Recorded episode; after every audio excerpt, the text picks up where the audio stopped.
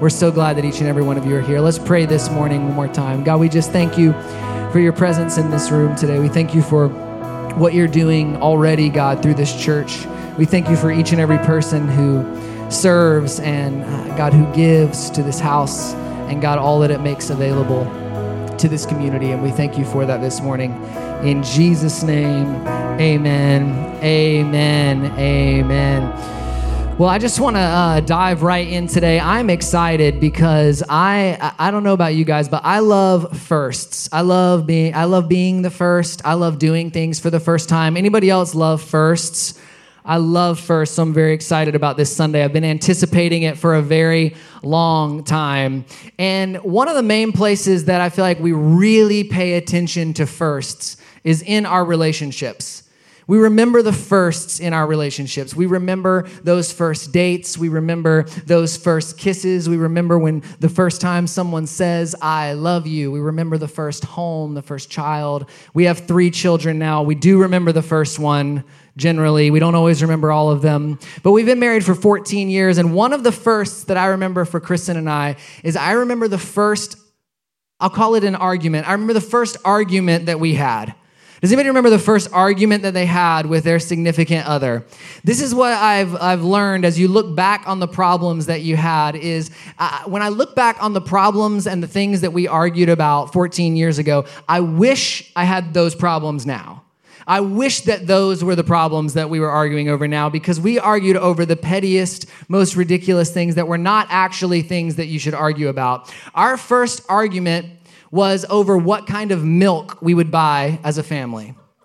What kind of milk we would buy as a family. Now, this is a ridiculous argument for a number of reasons. One being that you are not restricted to only buying one kind of milk.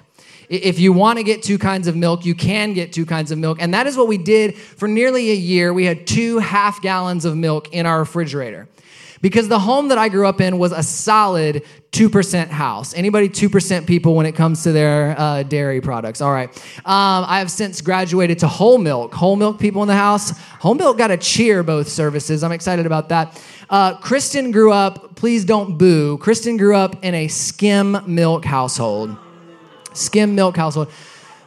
Wow. Skim milk, uh, I don't I told I told her in so many words that I don't think that skim milk qualifies as milk. Skim milk is basically uh, like white water and it's disgusting to me. It's barely worthy of cereal. It's definitely not drinkable. It is definitely not drinkable. But we fought over the kind of milk that we would have. That was our first fight. And I remember even before that, when we were dating, the first time that I went on vacation with Kristen's family. Now, if you've ever been in a serious relationship, the first vacation with the family is a very interesting thing because you have grown up in your family and you've seen the way your family do things. And even if your family does things very strange and out of the ordinary, you, your entire adult life, you think that that is the way things should be done. You think that things should do things the way that the family you grew up in does things, and then you're introduced to this other family who does things different than your family. How dare they? And so we went on vacation, and Kristen and I had only been dating for six weeks. And we went to the mountains for a week with her family. And what you need to know about her family is her family does not travel light, they travel large. So this was not just her immediate family, this was her entire extended family. This was aunts, this was uncles, this was cousins. I kid you not, there was a friend of theirs that was honeymooning in the area, and they joined us for a few nights. Uh, it, it, was just the door was open. Anybody that wanted to be on this vacation could be on this vacation. That, in and of itself, was very different than the way I grew up. But then one day we're on this vacation, we wake up, and all of the cousins are very excited because they keep saying it's movie day. They're very excited that it's movie day. Everybody's so stoked about movie day. And I'm excited about movie day because I like to watch movies, but I'm sensing that there's more to movie day than I suspect. And so I'm thinking we are going to watch a movie. Exactly. I think we're going to watch a movie. Well, then uh, out comes a hat, and we're drawing Bible stories out of the hat, and then we're drawing teams out of the hat. Come to find out, they don't watch movies on their family vacation, they make movies based on Bible stories. And then at the end of the day, they watch all of the previous year's movies, and then they will premiere the ones from this particular trip. And someone pulled me aside and explained this to me as though it was the most normal thing I could have been being told. That no, we're actually not watching movies. You're going to get a story. You're going to get your Adam and Eve, and you're going to make a movie about that that is appropriate for an entire generation of a family to watch tonight. And we're going to all enjoy that together. And I remember sitting there thinking, what kind of family is this? What have I gotten myself into? And on the first day of this church, what you guys need to know is that you have walked in to a family. That this is a family of believers. And you may be wondering this morning, what kind of family is this? What kind of place have I walked into? And so we want to just take the next couple weeks and talk about the kind of family that we are.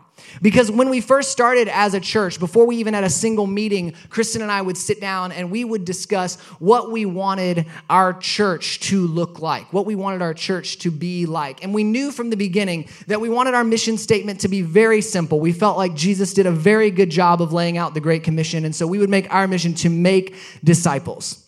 We, we want to train people who follow the way of Jesus, who live life like Jesus. We want to make disciples. But we also understand that all churches have kind of unique characteristics and unique people and places that they go and that they meet. And there was this day where we were reading in the Psalms and we ran across this verse that we had heard before, but it really just jumped out to us. We knew that this was a foundational verse for the forming of Harbor Church. And it was in Psalms chapter 68. And it says this it says, God sets the lonely in families, He leads out the prisoners with singing, but the rebellious live in a sun scorched land. And it was that first line, God sets the lonely in families, that really resonated with us. Because we knew if there was one thing we wanted to describe Harbor Church is that we wanted people to feel like this was a family. That, that, that God sets the lonely in families and that healthy family functions a certain way that the family of God was meant to function. And for some reason, even as we begin to make the move here, as we begin to pray over this city and look, learn more about this city and to live in this city, we genuinely sensed this feeling of that there are a lot of people in our community and beyond that are living lonely lives, that, that they are lonely. And I would suspect that many of you in this room are lonelier than your social media accounts would make us believe that many of you in this room are lonelier than your calendar full of social events would cause us to believe. Because loneliness has never been more prevalent than it is right now in this season, coming off of a pandemic where we have been socially distanced and politically divided and sent into isolation. People are feeling more lonely than ever. And when we first moved here, I think it was this mix of all that was going on with the pandemic and all of the change that was happening in our lives. But I can say truly, for the first time, I personally experienced a season of intense loneliness. And, and I didn't really understand it. And I, am one of those kind of people that I like to try to figure out why something is going on, whether it's in myself or somebody else. I like to analyze it and mull it over in my head. And, and, and the loneliness to me did not make sense because we had plenty of friends in this region. We had friends who moved with us and were part of what we were doing in this region. And what I kept coming back to was I don't know why I'm lonely because I'm not alone. But, but the truth is that you can be lonely and not, and, and not alone.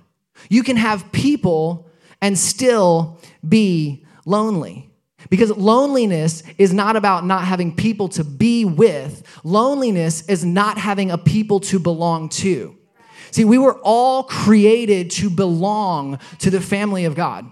We were all created to be in a family. And when we are not living in that family, there is something missing. There is a sense of belonging that is missing. And that sense of belonging or that lack of sense of belonging leads to loneliness. I would suspect that many of you are surrounded by people and yet you are lonely. You are surrounded by people, but you are lonely. And there's this story in the book of John that always captures my attention because there's so many different aspects of what's going on in the story. But one of them is prevalent to what we're talking about today because we're introduced to a man who he has been paralyzed for a very, very long time. He's been paralyzed for 38 years. And he's been laying in one specific spot for a very long time, and he's there for a reason. He's there because at this time, it was believed that there was this pool called Bethsaida, that it, when an angel stirred this pool, the first person to get into the pool would be healed. And so this man was not alone in laying by this pool. He was surrounded by people who were wanting to get into this pool. You can imagine how a place like that would gather anybody with any disability, any need at all. So this was a place that was full of people who had needs. And we pick up the story in John chapter 5, verse 1. It says this Sometime later, Jesus went up to Jerusalem for a feast of the Jews. Now there is in Jerusalem near the sheep gate a pool, which in Aramaic is called Bethsaida, and which is surrounded by five covered colonnades. Here, a great number of disabled people used to lie the blind, the lame, the paralyzed. One who was there had been an invalid for 38 years. When Jesus saw him lying there and learned that he had been in his condition for a long time, he asked him, Do you want to get well? Sir, the invalid replied, I have no one to help me into the pool when the water is stirred. While I'm trying to get in, someone else goes down ahead of me. Then Jesus said to him, Get up, pick up your mat, and walk.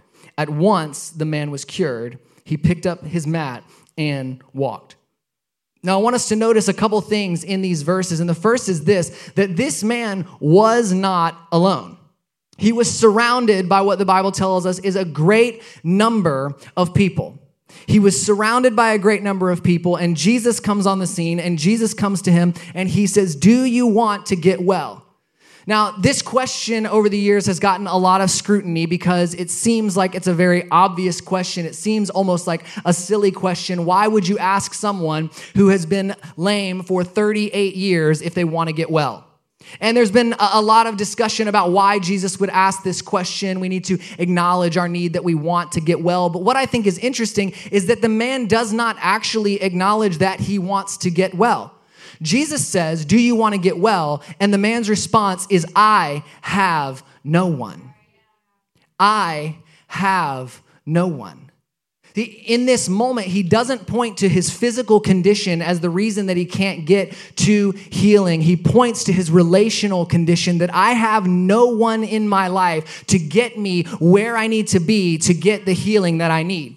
And I would imagine that in a room like this, there are plenty of us who we need healing for some brokenness in our lives. There are some areas that we need God to touch. But if we are really honest, we would say we have no one that we may be surrounded, but we are alone. See, this man's answer to this question is actually quite vulnerable.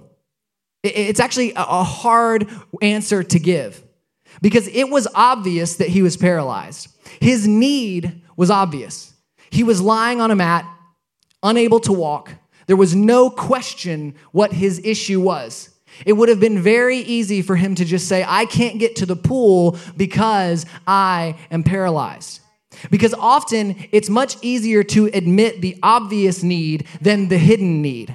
See, so often we have an obvious need that may be, may be clear to everyone around us, but the truth is that we have a hidden need that we have yet to acknowledge. See, this man knew that he was paralyzed. Jesus knew that he was paralyzed. But what this man needed to realize was that he needed people to get to where he needed to be. That, that he needed more than what he was being asked, that he needed people in his life. See, this man was not in a community, this man was surrounded by a crowd. And there is a difference between a crowd and a community. There is a difference between a crowd and a community. But, but this can be deceiving because if you had looked at this scene from the outside, it would look a lot like a community. It has a lot of the descriptors of a community. This is a group of people that are gathered together in one place. They're gathered because they have similar needs. They're gathered because they live similar lives. They have a similar goal. And yet, the difference between a crowd and a community, the thing that makes this place a crowd and not a community, is that these people were gathered only to get their own needs met. They were not looking out for the needs of one another. And so, when that water was stirred, it was every man for himself. And in a healthy, functioning family, in the community that is a family, the family of God, we have to be a place that looks out for one another, not just our own needs.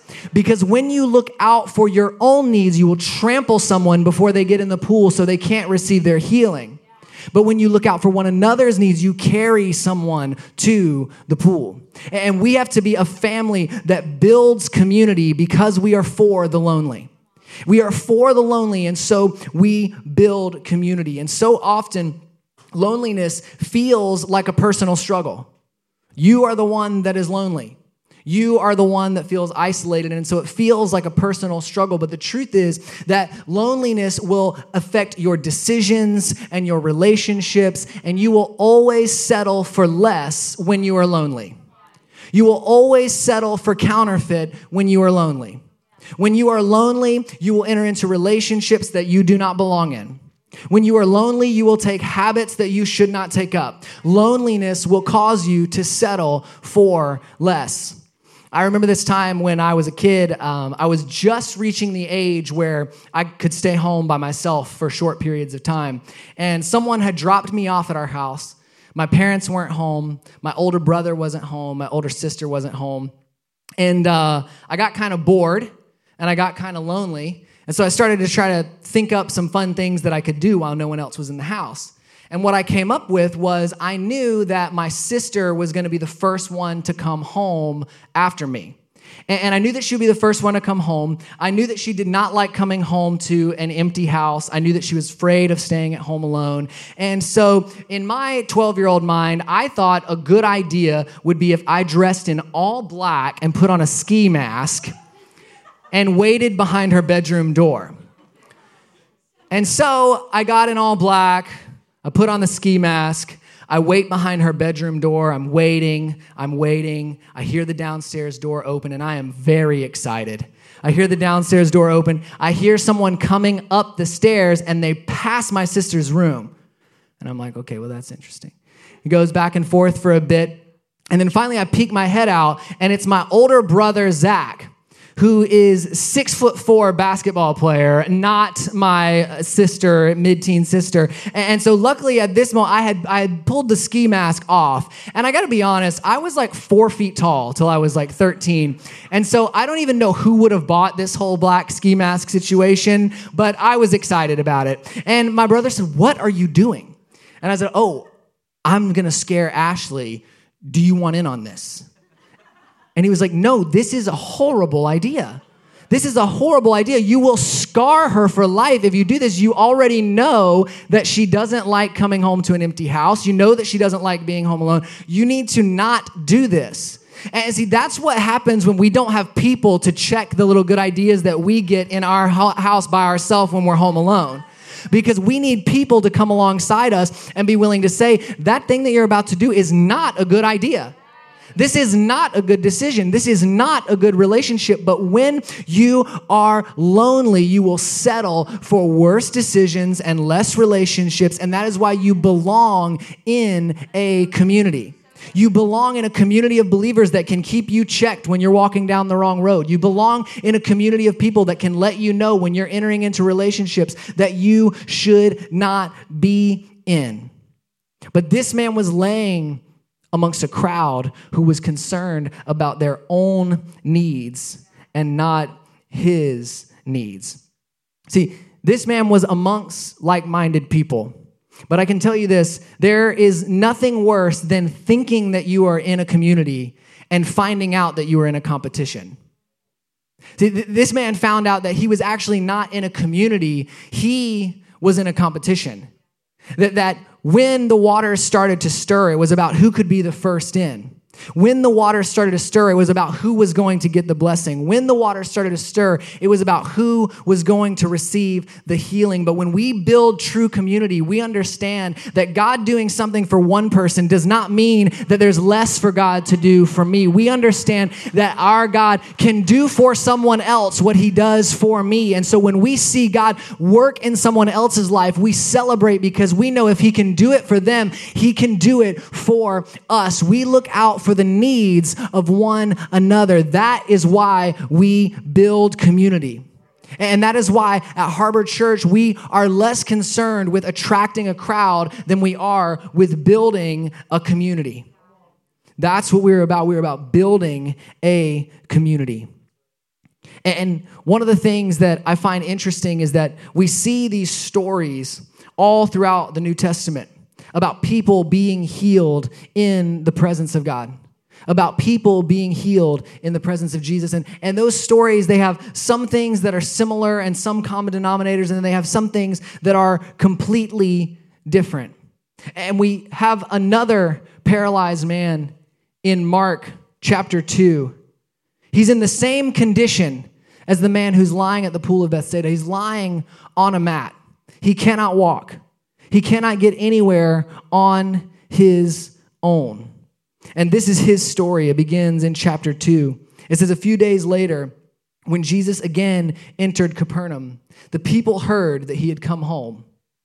So many gathered that there was no room left, not even outside the door, and he preached the word to them. Some men came, bringing to him a paralytic, carried by four of them. Since they could not get him to Jesus because of the crowd, they made an opening in the roof above Jesus, and after digging through it, lowered the mat the paralyzed man was lying on. When Jesus saw their faith, he said to the paralytic, Son, your sins are forgiven. Now, some teachers of the law were sitting there thinking to themselves, Why does this fellow talk like that? He's blaspheming. Who can forgive sins but God alone? Immediately, Jesus knew in his spirit that this was what they were thinking in their hearts. And he said to them, Why are you thinking these things? Which is easier, to say to the paralytic, Your sins are forgiven, or to say, Get up, take your mat, and walk? But that you may know that the Son of Man has authority on earth to forgive sins, he said to the paralytic, I tell you, get up, take your mat, and go home. He got up, took his mat, and walked out in full view of them all. See, in true community, we do what these friends did. These friends carried this paralytic to Jesus. These friends carried this paralytic to the place where they knew that he could get help. This, these friends carried this man into the presence of Jesus. See, the thing that is the common denominator in these stories is the presence of Jesus is what brought the healing. The presence of Jesus is what changed these lives. The presence of Jesus is what brought healing when people need healing. And so we are a house that we build community and we point people to the presence of God. We point people to the presence of Jesus because we know that He is the one that changes lives. And that is why we gather, and that is why we worship, and that is why we sing because we believe that there is power in the presence of Jesus. We believe that there is power in the presence of Jesus. See, what I like about these friends is that they carried this paralytic to Jesus, and when they got there, there were obstacles in the way. It says that the room was too full. It says that they couldn't get in. It says that there was no way to Jesus. But, but these friends did not allow those obstacles to stop them from getting this man to Jesus. These friends did not allow those obstacles to allow to not get them to Jesus. What they did was they got creative and they tore the roof off of the building they were in to get this man to Jesus. And at Harbor, we are willing to tear some roofs off of some traditions and some things that people might think are the way that you always do things if it means lowering someone down into the presence of Jesus. We don't care about doing things the exact way that everybody has always done them if it means that we can point people to Jesus. We're going to get creative, and it doesn't matter if some people say, I've never seen it done that way. I bet when these friends got up on that roof and they were ripping it off, there were a lot of people who said, I've never seen anybody enter a room through the roof roof, but some friends knew that their friend needed healing, so they were willing to take the roof off of the building and lower their friend down. And it was okay if people were standing back saying, hey, that's not how you get into the room. What mattered is at the end of the day, the person that needed healing received healing. What matters is at the end of the day, the person that needed to experience the presence of Jesus experienced the presence of Jesus. And we are going to be the kind of church that we get creative and we rip the roof off and we lower people into the presence of Jesus because we exist for the lonely. And so we build community that points to the presence of Jesus. Would you bow your heads with me this morning?